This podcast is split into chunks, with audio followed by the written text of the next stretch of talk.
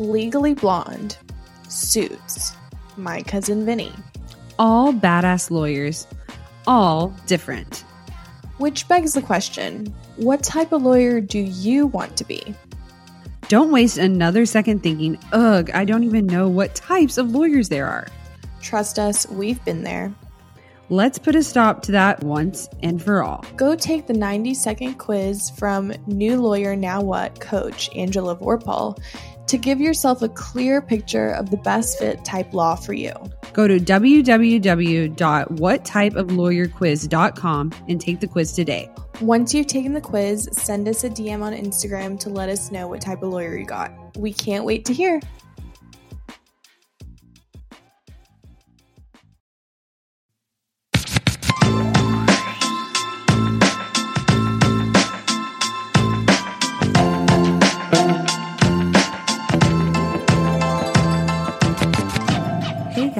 Welcome back to Ladies Who Law School podcast. I'm Haley. And I'm Sam.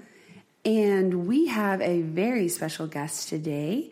She is from Birmingham, Alabama. She has a YouTube channel that I'm sure a lot of you have checked out because I remember back when I was applying to law schools, she was one of the YouTubers that I used to watch. So, without further ado, welcome Miss Cameron Monet. So, Miss Cameron, tell us a little bit about yourself. Ah, it's the hardest question we all get when we do an Right? interview.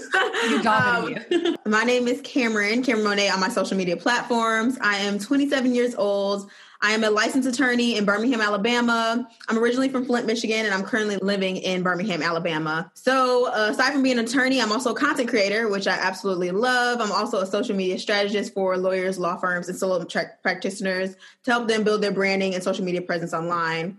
In the content space, I talk about life as a lawyer, getting through law school, as well as fashion, makeup, and hair content.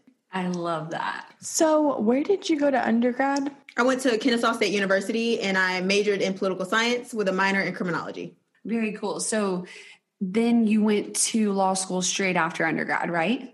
So I actually took a gap year. So I took a year off unintentionally. I took the LSAT and didn't like my score, which is the law school admissions test. So I decided to take a year off. And during that year, I worked at a law firm in Atlanta. So it actually was helpful because it gave me time to not only relax before I jumped into the craziness of law school, but also to see if that's something that I'd actually like on a practical sense. So I was a legal assistant at a personal injury law firm.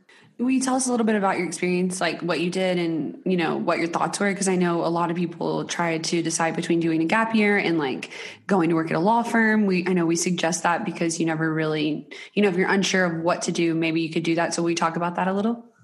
Absolutely. So I will say, after practicing and being a law clerk and being a legal assistant, each level is different. So you never really know till you're doing that specific position, but it's helpful to see the other people in those positions you desire. So as a legal assistant coming out of undergrad, I was able to see also with legal assistant in undergrad, but I was able to see how did lawyers, what did that job look like? What did they do? Were they stressed? How did they handle that? Were there days where they could just be like tap out because they were too stressed? Were there days where they just had to kind of push through because of the amount of work they had to get done? As well as seeing law clerks. So I actually met some law clerks while I was a legal assistant to see how was law school? How did that look like when you were practicing while still in law school and things like that. So I think it's helpful just to kind of see every level, but it's definitely not necessary if you go to law school and you don't have that experience. So, with the LSAT, like, how did you study the first time around? And the i'm assuming you took it the second time after your year. Um, what did what did you do to like change up your score? Did it change much? Um, and kind of like, what was the LSAT process? Yeah, so I decided to not take a course to save on money. I just couldn't spend thousands of dollars. And I'm like, if I'm going to take a course, I'm going to spend the money. So if I don't have the money, I'm going to have to self study and just figure that out. So that's what I did. The first time around, I really didn't have any structure, honestly. I was like, it's a standardized test. It's going to be fine. Let me just try to get some materials together and study. I didn't really have a process or a schedule or a structure. So I think that's really what threw me off.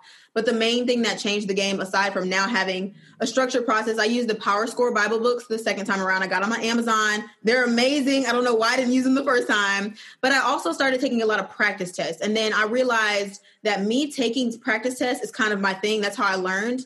Um, and that's also what I did in law school when I took the bar exam and I passed the first time, thank God. So getting things wrong made me have to realize what did I do wrong in the first place? Why did I choose the wrong answer? And it ha- made me have to think through that process. And also on lsac.org, they have practice tests from the actual exam. So when I was taking those, I was like, this is great. Because then I was able to see what was I actually not understand if I was going to take that exam. So that was super helpful. I highly recommend taking any type of practice test, specifically ones from the actual people that are going to be giving you the test. Did you uh, use that same technique for law school exams? Absolutely. Um, it's a little different. Law school exams are a whole nother challenge. it's a little different, but practice exams or just taking like q&a questions while in law school are super helpful. You might not have a professor that has previous exams that you're able to use. So that might not be similar but even just using supplement books that have like BARBRI for instance or q&a's or manual they have a lot of different practice questions in there so you can kind of track where you're going. Because for me my first year i did not have any midterms. So it was literally just jumping in there you have one test that's it. And i'm like girl, I do not know how I'm doing. I think I understand, but am I really? So doing those practice tests really helped me. So I did kind of take that from undergrad into law school and it helped. So after undergrad, you took the LSAT and you were like, well, I want to be a lawyer, obviously. So, right. what led you to want to become a lawyer and go to law school and just start the whole process? Was there an experience that you had that kind of inspired you, or was it just like, this is meant to be, you know? Yeah, so it was a combination. I feel like deep down, maybe I've always kind of been on the lawyer track unknowingly. So I'm one of those people that loved watching like Law and Order. I watched Perry Mason, like that's a super throwback, but like I loved all the law shows. But I was heavily into theater and drama. So I was like, I'm gonna be an actress, I'm gonna be on Broadway, that's my thing. Nothing else tops that. And then I got to undergrad and they're like, you need to pick a major. And I'm like, so like Broadway isn't a major, like what's up? so I could have did theater and I was like, okay, what else could I do that relates? So my advisor actually was an attorney and I talked to him and I was like, these are the things that I like. So we just went over my skills and that was super helpful. He was like, what do you like? I, like? I like to communicate. I like to write. I like to be persuasive. I like being on stage. And he was like, did you try law? And I'm like, sir, like my grades are not great. I can't do that. So he said, just check out the mock trial team. I ended up checking out and joining the team and I loved it. So that same feeling that I got on stage, I got in the courtroom. And I always loved to write and I love to read. So those natural skill sets that I learned being in the performing arts just kind of carried over into law. So I really like stumbled upon it and then it just worked. That's a really cool story. I love that you uh, you really enjoy Broadway because I do as well. So that's yes! awesome. Do um, you think that being on mock trial in undergrad did you you know find that super helpful? And did you do that in law school as well? Yes. So I will say in undergrad it's different than doing it in law school. Not necessarily like the law and the the language and the structure and the evidence rules, which I learned in law school, but I learned just like the process of being a lawyer and taking a case and what does that look like, and um, that I was able to do that. And it also just amplified my public speaking skills and my ability to push through, even if I wasn't quite sure what was going on, and also being adaptable. Because a lot of times we go to competition, we're like, we have this perfect script, it's going to go great, and the judges will be like, we're changing everything. You're like, you're changing what? so it, it made me like stand on my feet and just kind of be able to uh, navigate through those times when I wasn't quite sure, and it, it, pushed me to my limit, which I enjoyed. So when I got to go to law school, that was one of my determining factors as to why I chose the school I went to, is because they were highly ranked in their national trial team. So I was like, I'm definitely joining the trial team. And luckily for me, when I tried out, you can't try out your first year, but when I tried out my second year, I made the team both years in a row, and we actually ranked. We were champions. It was just amazing. I had such a great time on trial team, and that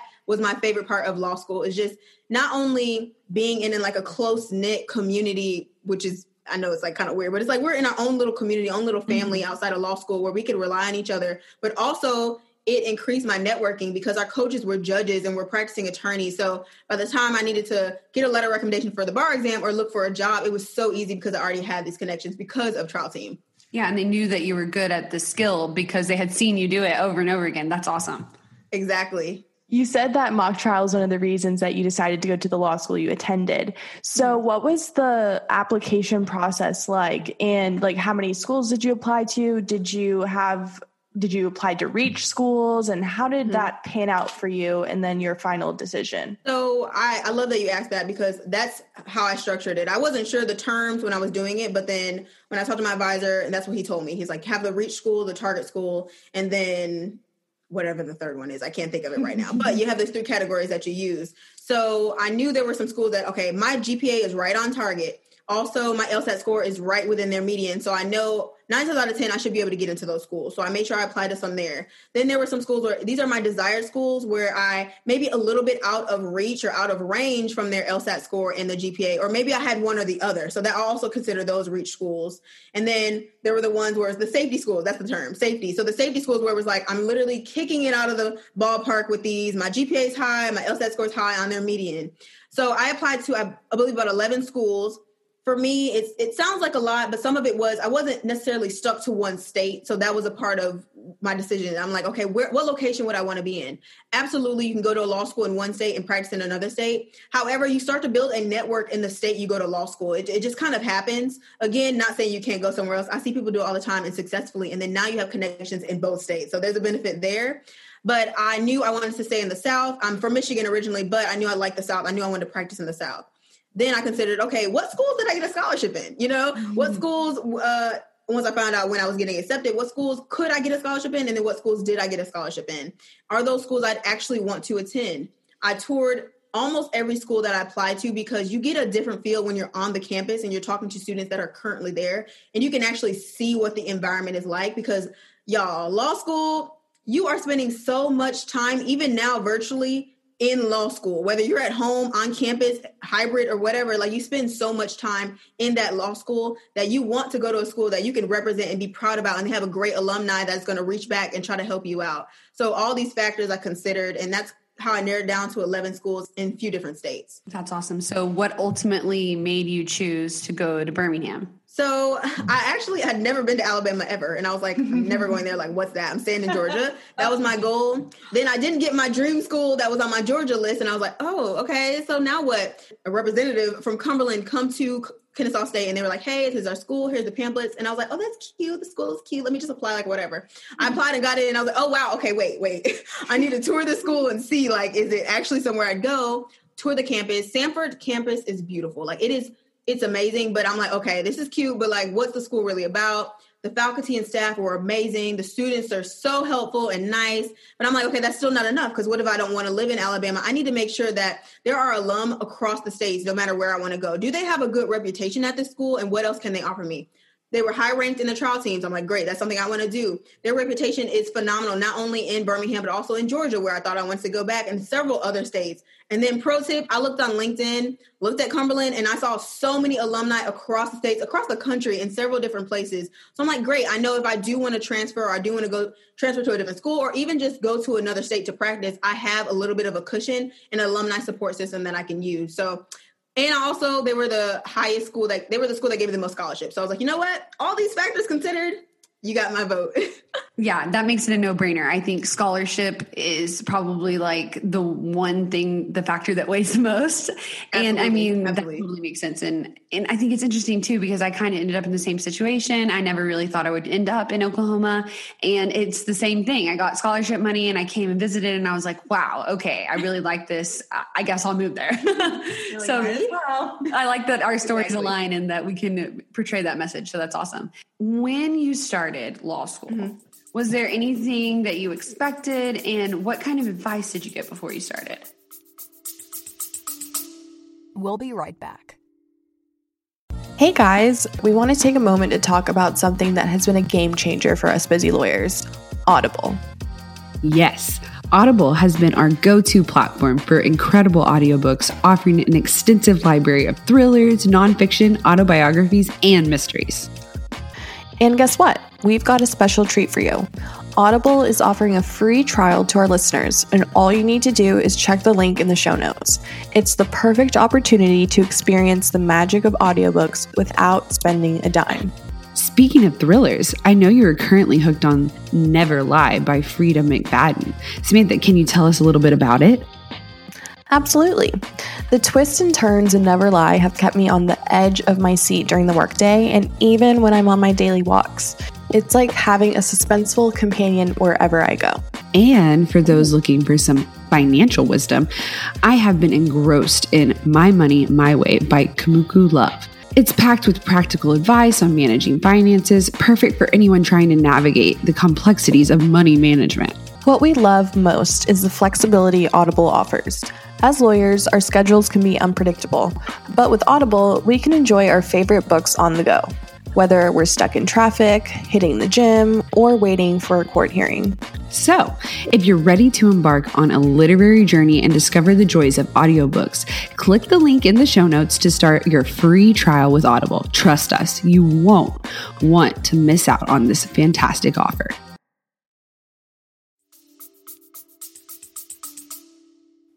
So my number one advice that I got like constantly was to take it one day at a time.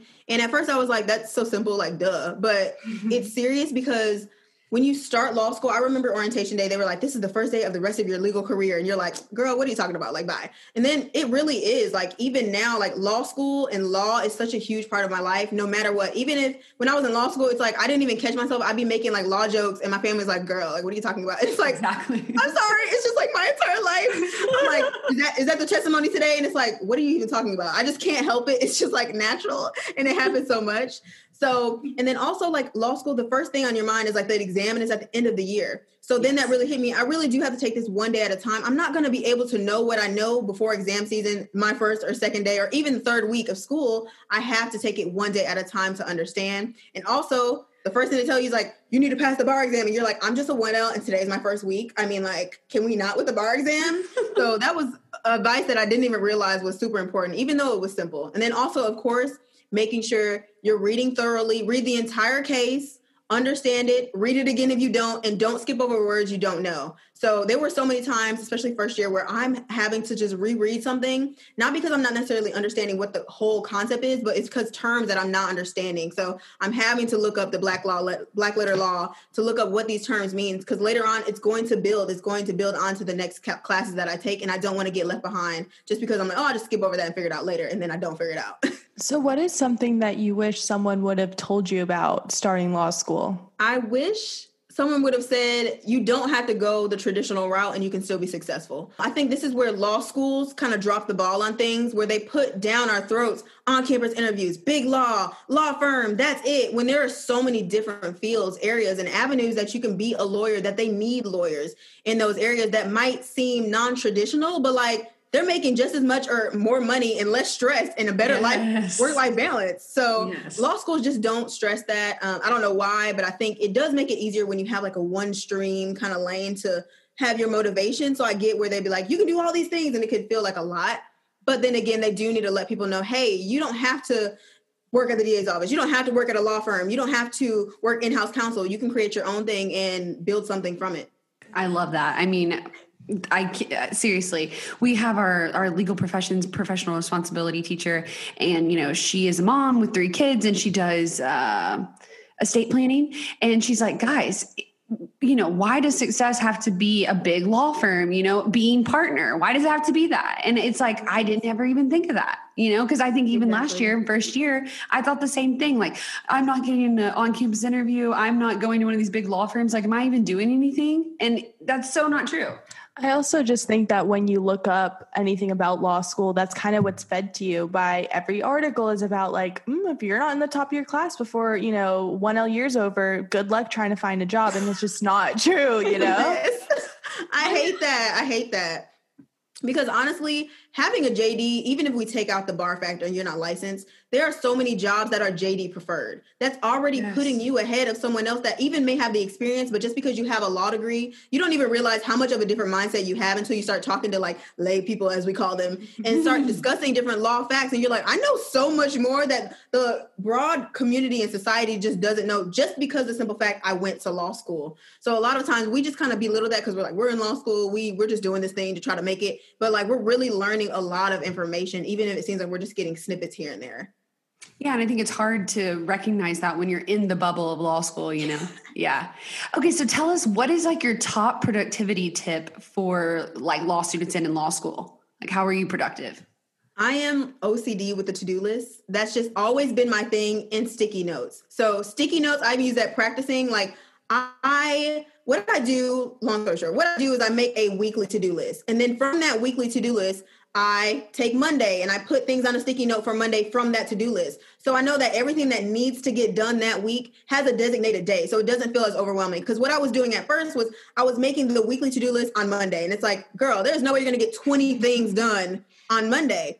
And you really don't even need to. So take those, that 20 thing list for the week and put three, four, or five things on Monday, three, four, or five things Tuesday. And a lot of times I realize Thursday, I've gotten a ton done. Now I can do the extra things that I also need to do. Maybe I need to re-review something that I did on Monday. Maybe I need to go talk with my professor or go have brunch and live and call my mom and call my family because there has to be some type of balance. There's yeah. there's no way to give a hundred percent into law school and not give anything into anything else. You're going to constantly be pouring from an empty cup because when you're a lawyer, all you're going to do is do the same thing you did in law school and you're not going to be able to sustain it. It's not going to be realistic for you to live your life build a family actually ha- enjoy everything that's going on especially when things hit us like this pandemic. Like you have to be able to have a a comfortable and a realistic work life balance even in law school because it's going to carry over into your career.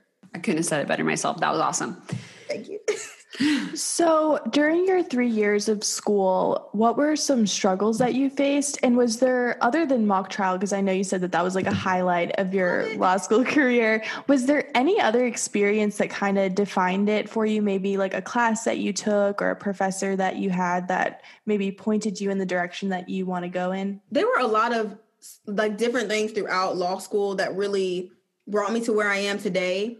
One thing was so when you're your first year you're in sections. So it's it's funny because you have to deal with these same people whether it's good bad or indifferent for an entire year. And the first year everyone's like kind of stuck up and you don't really know the person and you have to try to act like you know everything or you're like i just literally don't want to get called on because i'm nervous.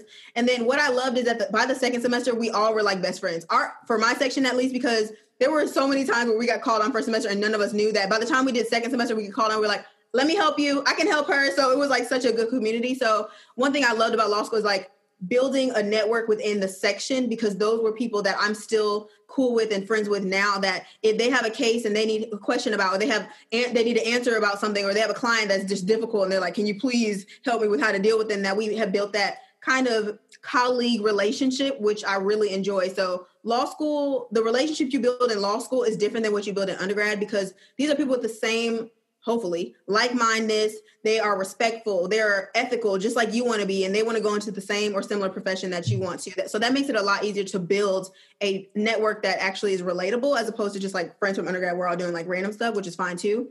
So that's one thing that i love about it. And also i had a professor who i ended up doing a directed research with her and she was my employment law professor. Mind you i didn't even know i wanted to do employment law or i was going to do that and she was just phenomenal and amazing and super intelligent. And she also does like interviews and articles and things outside of just being a professor, which I really value because it made it opened my eyes to realize I can do some traditional things or not even do that. I can change my job whenever because she worked at several different schools and did whatever. And like she is so amazing and actually was helping write the bill about natural hair discrimination. So she's argued down in Congress and several different places and also written several articles and like 17 magazine and a lot of different places. And it just opened my eyes like there's so much more to yes. just law school with being a lawyer. Being a lawyer opens the doors to so many different things and it doesn't have to be a traditional sense. So I love Professor Greene, Professor Wendy Greene. Shout out to her. I think that that's interesting too because you know most legal correspondents on most news channels or podcasts or anything like that are lawyers, and so mm-hmm. I didn't even realize that. That blew my mind. So that's it's interesting as you get into law school and the legal field, you realize, like you're saying, the job market is so vast and you don't some of them you don't even need to be licensed and that's even crazier. Exactly, exactly. and that and that's i would say more times than not. I think the benefit of going to law school is you have that decision. You can okay i'm going to take the bar and be licensed. And even if you're not practicing you can stay licensed. All you have to do is just pay the annual fee and keep up with your continued learning ed- education credits which is beneficial because you're able to constantly learn because law is it's you're forever a student and that's yeah. just what it is. Even when you get out of law school, you're like, I am still learning. It's because laws change. But that also is kind of the thing that gravitates a lot of people towards law because it's you're constantly staying educated, constantly changing, constantly learning. So everyone's always a student. Even people that mm-hmm. have been doing this for 20, 30 years, uh, new lawyers can come in and say, honestly, it changed and this is something new. Or let me show you how to use Zoom because you might not be aware yeah. of how to use technology and internet. So it's so many different levels to it, which is why I just I, I just love it. I love law. I know. Same. Yeah, exactly. So, okay, tell us now you about graduation. You graduate law mm-hmm. school and it's bar time. So, walk us through that mm-hmm. process and then the job search before that, after that, and the whole bit. Mm-hmm. So I was really blessed. First year, I wasn't really sure what I wanted to do. I knew I wanted to try criminal law because once I decided to go to law school, I'm like, okay, I want to be a DA, like I want to be a prosecutor. But if I do civil, I want to be on the plaintiff side. So I kind of already knew what side I wanted to be on, but I was open to either. So I got the opportunity to clerk at the DA's office, but after I accepted that, I actually got a job offer from the job that I was previously at. So I couldn't accept that offer because I'd already said yes to the DA for the entire summer. So I said, you know what? Thank you so much for the offer. Mind you, I met the attorney that gave me the offer at the law firm volunteering. I was just volunteering with the school. We were at a high school, like talking about being a lawyer and being a law student. And he was like, hey, you should check out our law firm and see how it is. And that's how I built that connection. They gave me the offer. And I said, well, how about I do it next summer if it's still available? They're like, well, we're not sure. This is kind of like a one time offer. And I was like, okay, well, I already said yes to the DA. So for me, it was a, I don't want to start off my legal career with saying no to something I've already committed to. So Yeah. I said, you know what? All right, no, even though the DA was free and that would have been paid, I just stuck to what I said. I said I was going to work the DA's office. It ended up being an amazing opportunity. I was able to sit in on six criminal trials start to finish. So that just opened my mind to just trial and seeing how that works. And I got to sit with the judge in the chamber, and I had never had that experience. And it showed me like, this is just their career. It's just their profession. It's not who they are. They're amazing. They're a regular person. They have to go get dinner for their family after work. Their kid is calling in the middle of trial. So it was able for me to see like the behind the scenes of what I thought was like this prestigious thing. They untouched. They don't talk. They don't laugh. They don't nothing. And it was like, no, they like burp just like me and you, you know? So Yeah. I loved that. So I reached out to the firm and I was like, "Hey, I would love to set y'all up for next summer if it's still available." They're like, "We'll stay in contact." I met I met with some of the attorneys for lunch and coffee to stay in contact, and they gave me the offer for the next summer. So that was great. Clerked there all during the year. So fast forward to third year, it was Christmas, December of my third year. I'm going into my last semester, and they gave me a job offer. So I already had my job offer before I graduated, which was phenomenal. Love the firm, still do. Had an amazing experience and I was able to already have my job offer lined up. Of course, that adds an extra layer of scared during the bar because you're like, not only am I trying to pass for me, but I'm trying not to be embarrassed, okay, in front of everybody at firm. But my boss was amazing, and he told me, he said, "Listen, if you don't pass the first time, I think you will. I don't know why you're worried. We'll give you till February." I have friends that were in other firms that her agreement was contingent on her passing. So she, if she didn't pass the bar in July, she wouldn't have had a job. So thankfully she passed. So Yeah. that's something you should always communicate if you do have a job offer before Smart. you take the bar exam. Don't be afraid to just ask because you have to remember lawyers, judges, whoever you're working for that has a law degree, we're in your same position. So just be open and honest. And they were like, no, it's fine. You'll have till February for my job. So So did you take the bar exam in Alabama? Or like are you Yeah, still I did. there? Okay. mhm. And so like what was your study schedule, like your day to day? I know it's kind of like from what obviously we haven't studied for the bar, but from what we've seen, it's like an all day thing for like weeks on end. And was it like that for you? I'm assuming it Yeah, was. Yeah. So I took a trip before, which I'm so glad I did, just to de-stress. Because honestly, which I don't know, I feel like nobody says this, but like graduation was hard to celebrate because there's a part of you where you're like, yes, I successfully completed three years. I graduated, I have my Juris Doctor. It's great, everything's phenomenal. But then there's a little bit behind you where like, but you also didn't pass the bar. If that's something you desire, everybody doesn't want to pass the bar, like we're saying. But so it was hard for me to really celebrate law school when I knew there was such a big hurdle I had to get over and a long term hurdle because I took it in July. I didn't know till the end of September. So there was like this just weird feeling during that time. Took a break, went on a trip. It was great. I got to de stress and I jumped right in. So the first few weeks of bar prep actually weren't that bad. And it kind of made me nervous. I was like, wait, I'm finishing all the assignments, doing extra things. And then like it hits you. So at first I would maybe study, I would say five hours a day, which I was like, this is sustainable. Seven days a week, no days off, by the way. So Sunday through Saturday.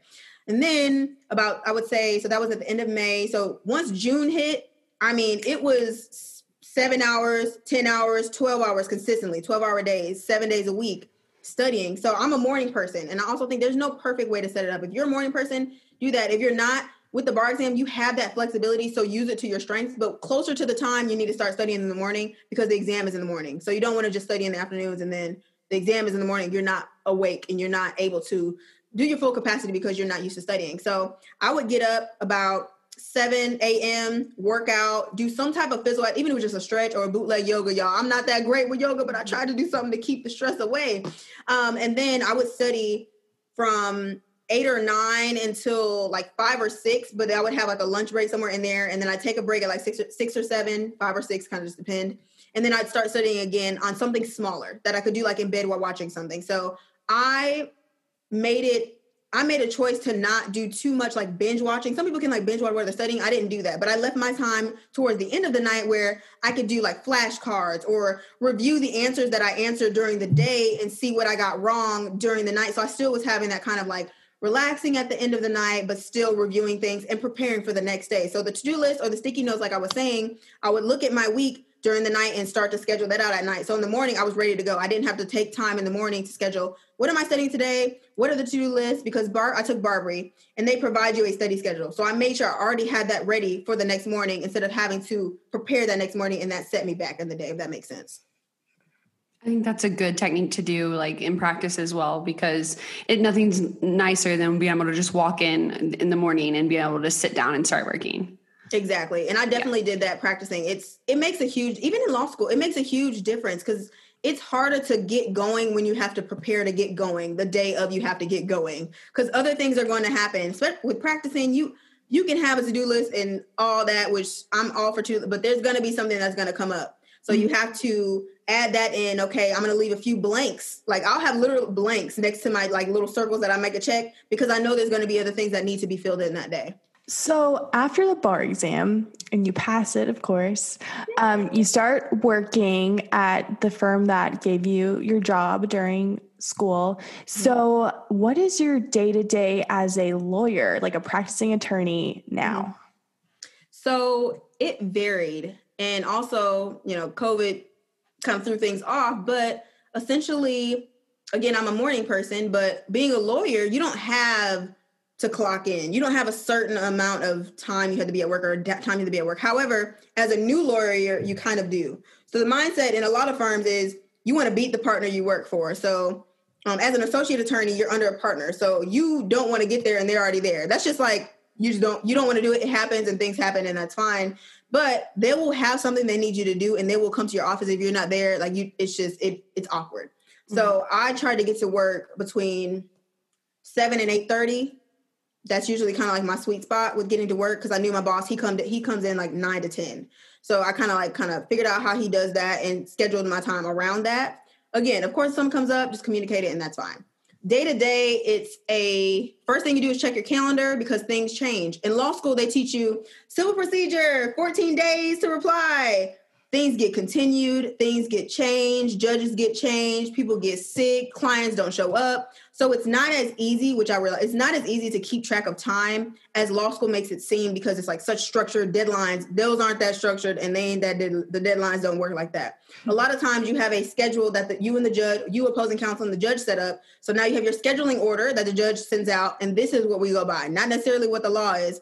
Because what the law is, is that's the floor, and not the ceiling. So you may have the floor, okay, 14 days, but this judge is like, okay, there's 20 plaintiffs because we did some class actions. There's 20 plaintiffs in here. I know you're going to need 20 days and not 14 or not 15 to be able to get the discovery done.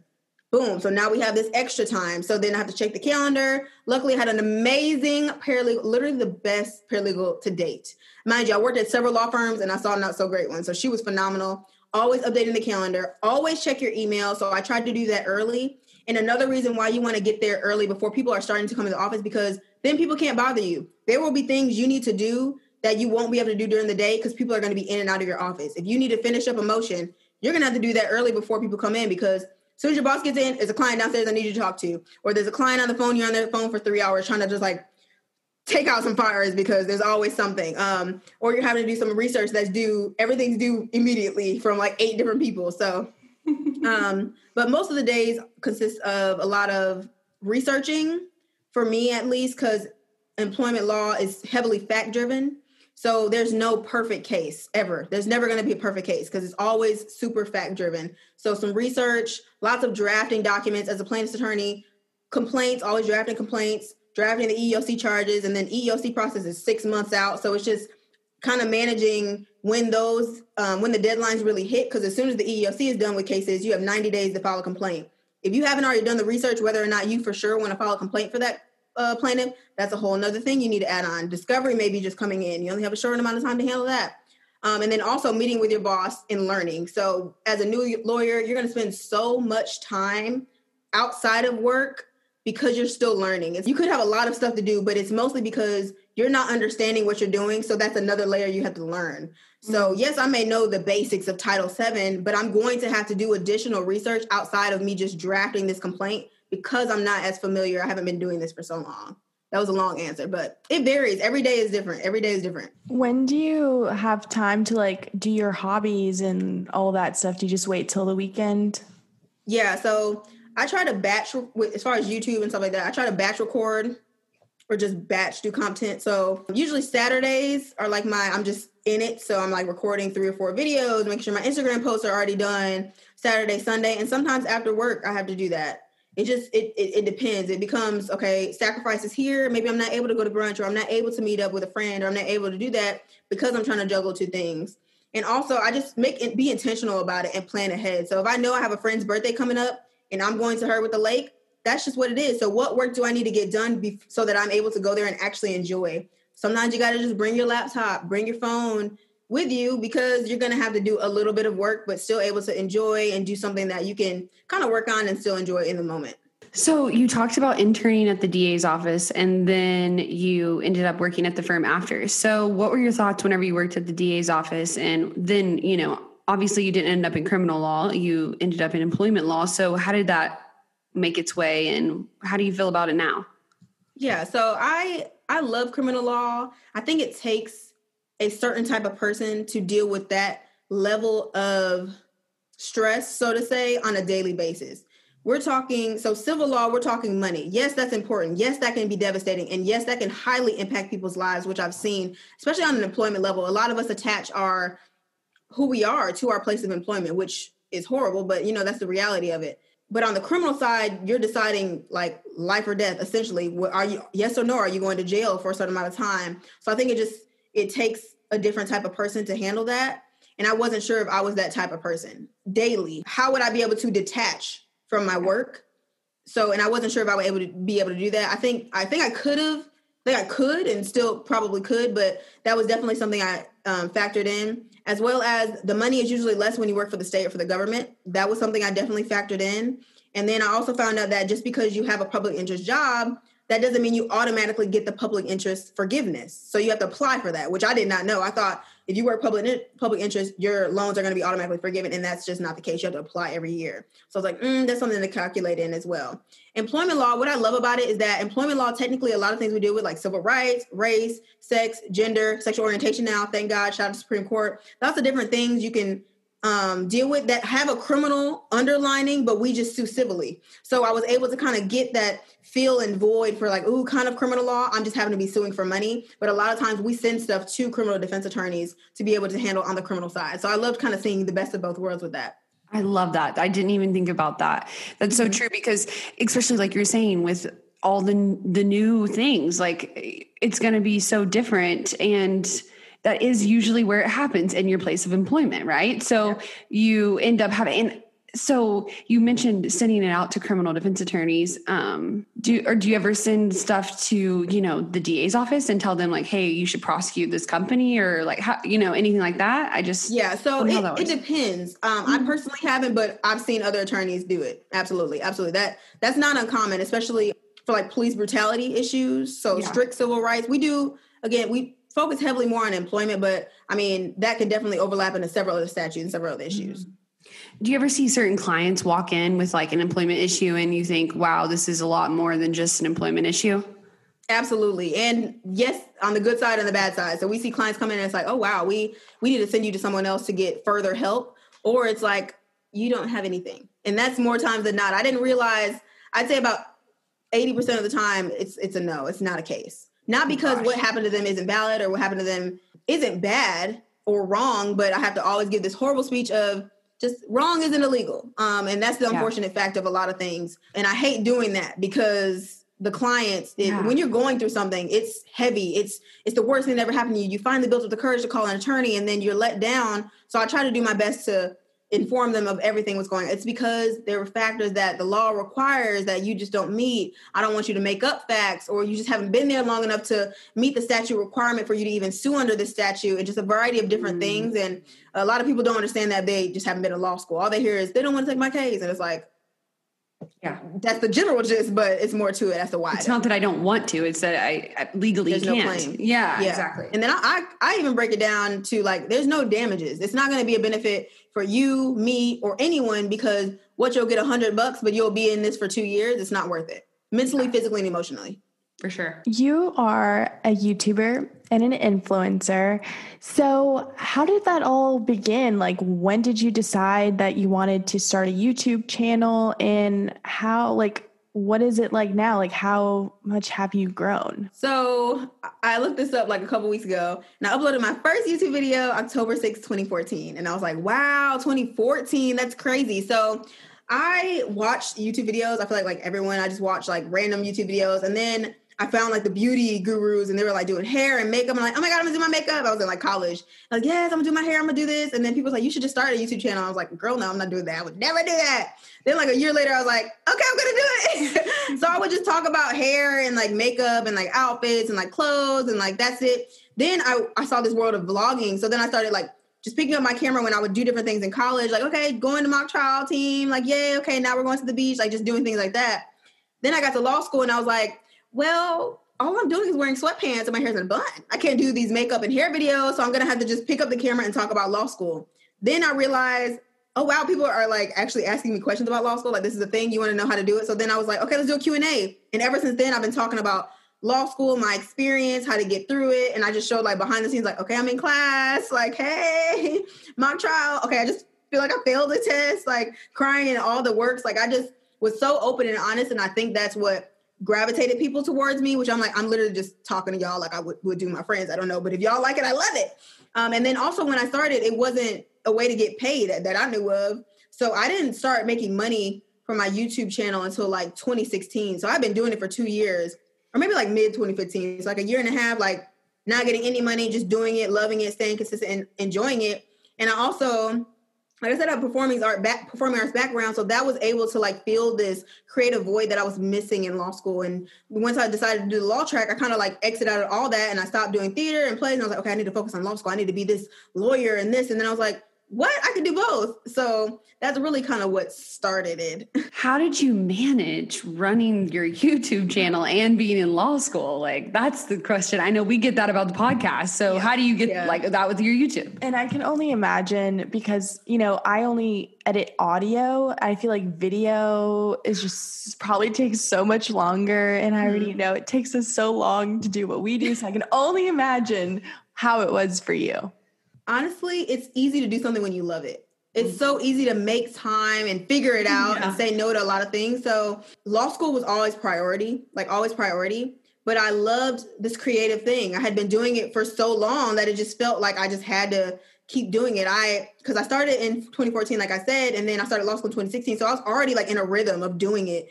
And it just felt like how could I let go of something that I built and by the time by 2016, I think I had like 30,000 subscribers, and now I'm at 75,000, which I'm just like, oh my god, all these people. And it, it, you just make sacrifices. So there was there's been times even now that I just have to say no, and I just can't go, or I'm just I'm my friends are like, you're just so boring, and it's like I'm building something else right now, and I'm young. I don't have kids right now, so to me, this is the time for me to make these type of sacrifice spices. So then later on, I'll be able to reap the benefits that I'm sowing right now. So it's tough. I can't lie. It's it's tough. There's a lot of I'm only sleeping three hours this day. A lot of I'm just on go, go, go. As soon as I wake up, it's I gotta hit the ground running and do 175,000 things. But again, when you love something, it doesn't even feel like work. It doesn't feel like anything. It just feels like this great hobby you also happen to make money from.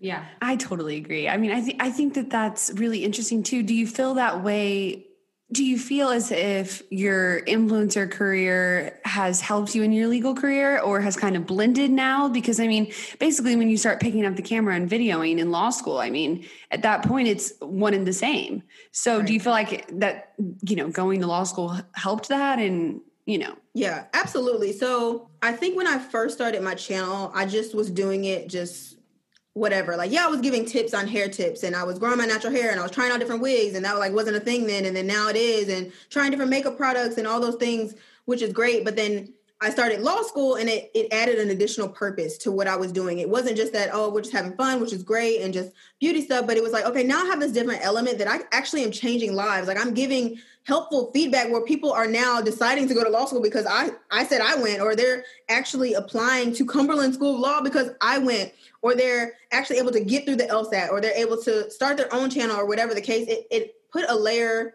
of just purpose that I feel like I didn't necessarily not have, but I didn't really have a focal point on my platforms until I went to law school. So now I always say like law school built the foundation to my platforms. Yes, I had an audience, but now I have a purpose to go with my passion and it just it, it makes it the world of a difference. Um, and anything that I do, the foundation is because I'm a lawyer, because I'm able to give these tips. I'm able to show the best of both worlds because I've been influencing and concentrating for so long now I have this lawyer aspect. So now I can also help my influencer friends with their contracts because I have this law aspect, as well as now I can help law students get through law school and show them if you want to go the traditional route, let me give you tips on that. If you don't, let me give you tips on that. And we can make the best of both worlds happen for anybody. You, you make me really excited because I think, you know, we have grown this brand and we have that purpose too. And putting that content out for people in law school is so beneficial for listeners and watchers and subscribers, but also for us because it gives us that feeling of validation and purpose. And it's just so fun. People Absolutely. like, and I love how you answered that question exactly how we answer that question is like, well, it's easy to do it when you love it. Like, it's easy to yeah, do it. It is.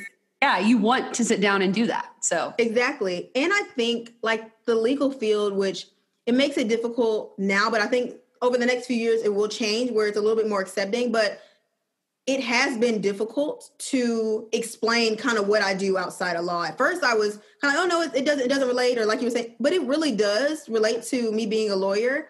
And lately, recently, it kind of hit me like a lot of people still don't get it. They don't understand the value of social media. They don't understand the value of people like all of us right now talking about law school because it's such like this phenomenon of this distant thing. Like I said, when I was sitting in the chambers with the judges, like, oh wow, they're like they laugh. I know that sounds weird, but like mm-hmm. you're just a regular person. So I love that there's been so many people, and I'm not saying I was the first lawyer or law student to talk about the journey, but like there's been so many people that have been making podcasts, YouTube videos, and it's needed. Like I'm always encouraging people, if you if that's something you desire to do, do it because you never know who you're going to reach. It shouldn't be this mm-hmm. secret society of getting law school that no one knows. Share these tips, share these resources everyone should have this knowledge, even if you don't necessarily want to go to law school. There's so much that we all can learn from each other. And just to watch people that are doing it successfully help. So listening to your podcast, I know, I'm sure you guys hear over and over from different students like, thank you for sharing this or thank you for doing this, is because it can feel like a lonely journey or a journey where you can't relate to anybody. But there's so many of us out here, like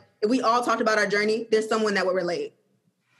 I mean, I remember when I was about to apply to law school, and I was telling Haley this the other day. I was like, I watched this girl on YouTube, and like, there's not many out there. There's like really only like barely a handful of like YouTubers mm-hmm. that are actually like posting consistently talking about law school. And I felt like, um, like when you look it up, we actually had a listener to ask us to look through articles about what law school is like and mm-hmm. none of them are accurate. They're all they're all like written by these people who genuinely just think law school is like this horrible path and like mm-hmm. like like I said before, if you're not in the top 10, like too bad, like your life's over. Yes. But yeah, I definitely think it's a needed niche or niche. Yes. Is it niche or niche? I don't know. Niche, niche. I say in both ways. Exactly. Either or. T- tomato, yeah. tomato. Like yeah, exactly. Okay, so you mentioned helping your other influencer friends. Mm-hmm. I was thinking about that because, you know, contracts, you know. Yep. so do you find yourself writing your own contracts for brands and, you know, helping other people? Do you have like a template? Mm-hmm. Is that a, like a time consuming thing? How does that go? Yeah. So, along with that question, when you first started getting influencer contracts before you were an attorney, because I guess mm-hmm. this kind of is like a personal question, like, yeah what do you look for in those contracts? Like do you did you get an attorney to draft them up for you at that point when mm-hmm. you were in law school? And how did that work? Over the years i kind of created my own template unknowingly and then now people at they're like hey do you have time i'm like oh yeah i do. I just do a ton of research a ton.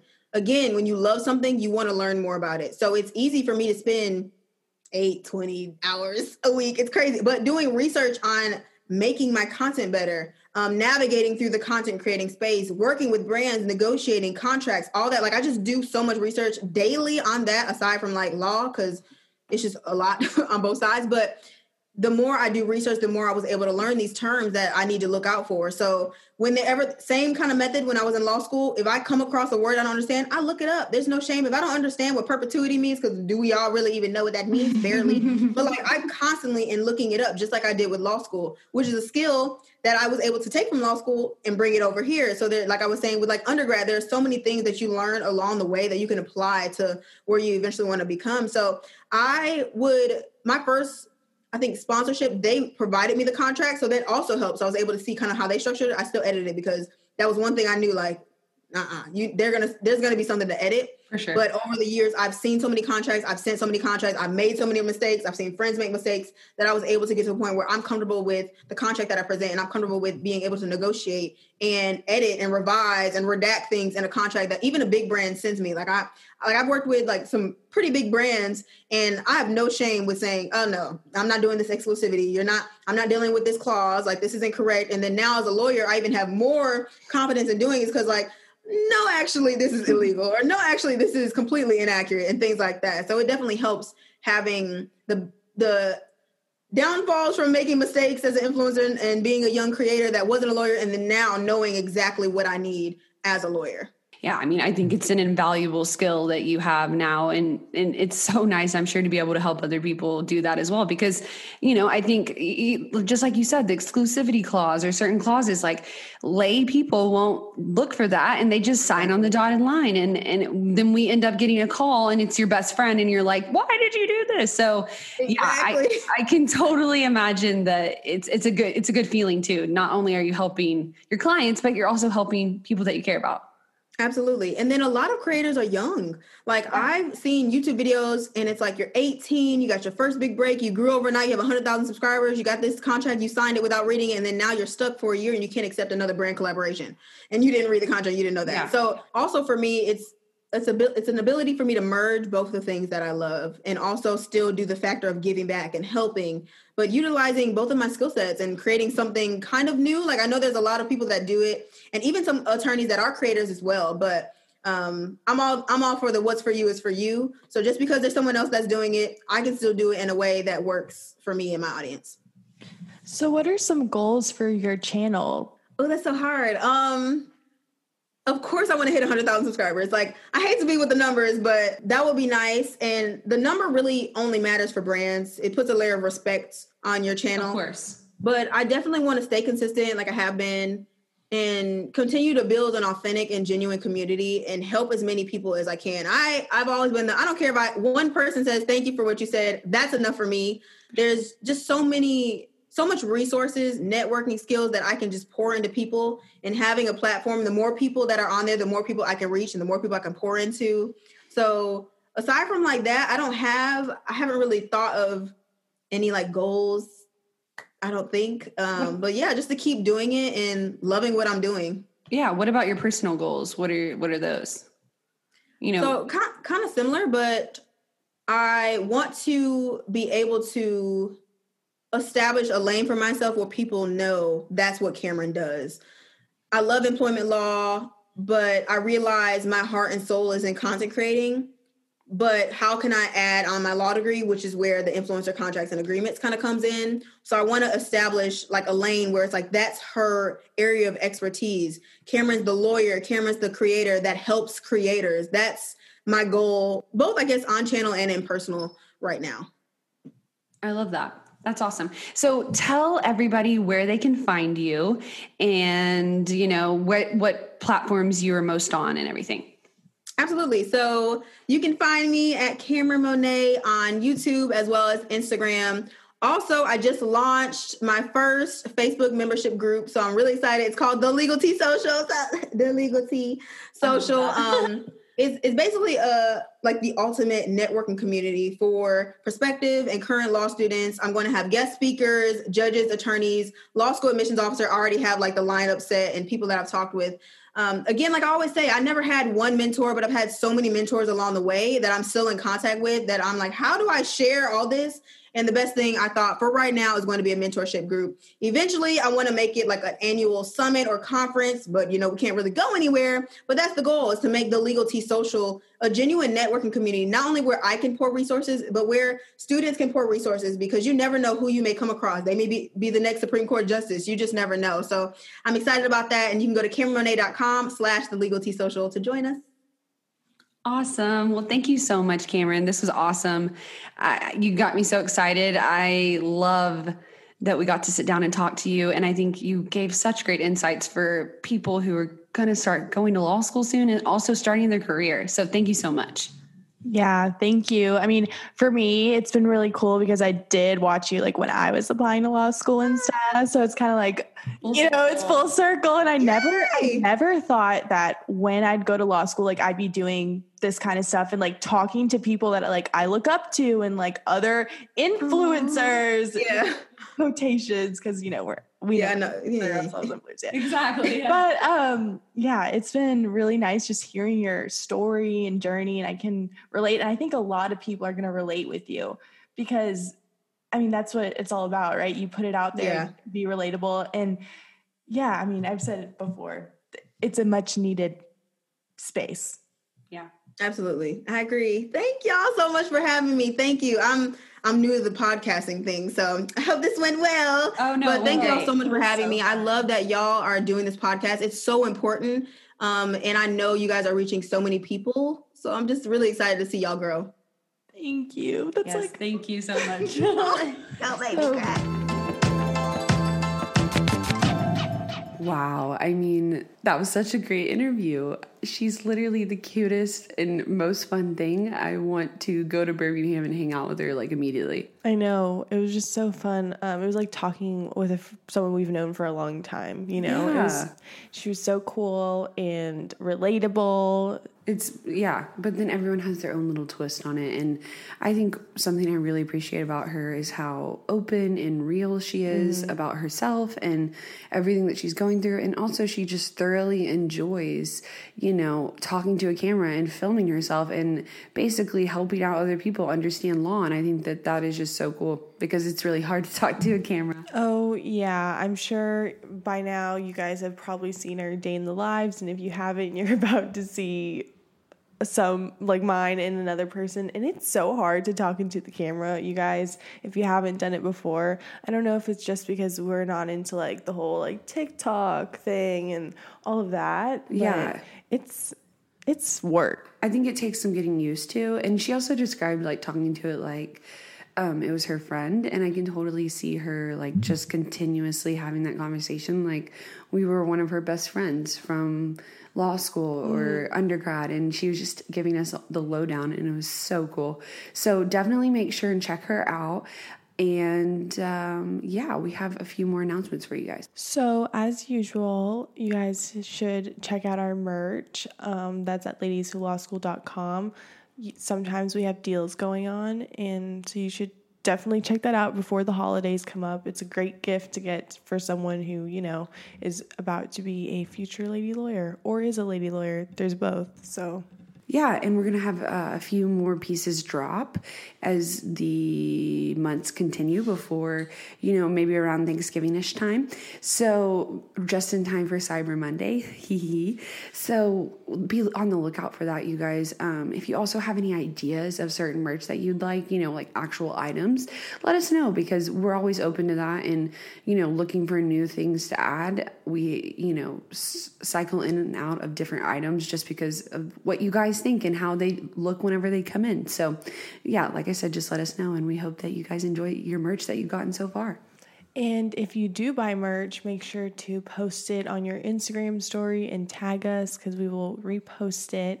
But on that note, follow us on Instagram at Ladies Who Law School Podcast. We also have a Facebook page and a Facebook group that you can join. The link is in our show notes. Well, guys, have a safe and healthy week. I know that a lot of you guys are out there studying your butts off. I know we are. So keep up the hard work, and we will talk to you guys again next week. Bye. Bye.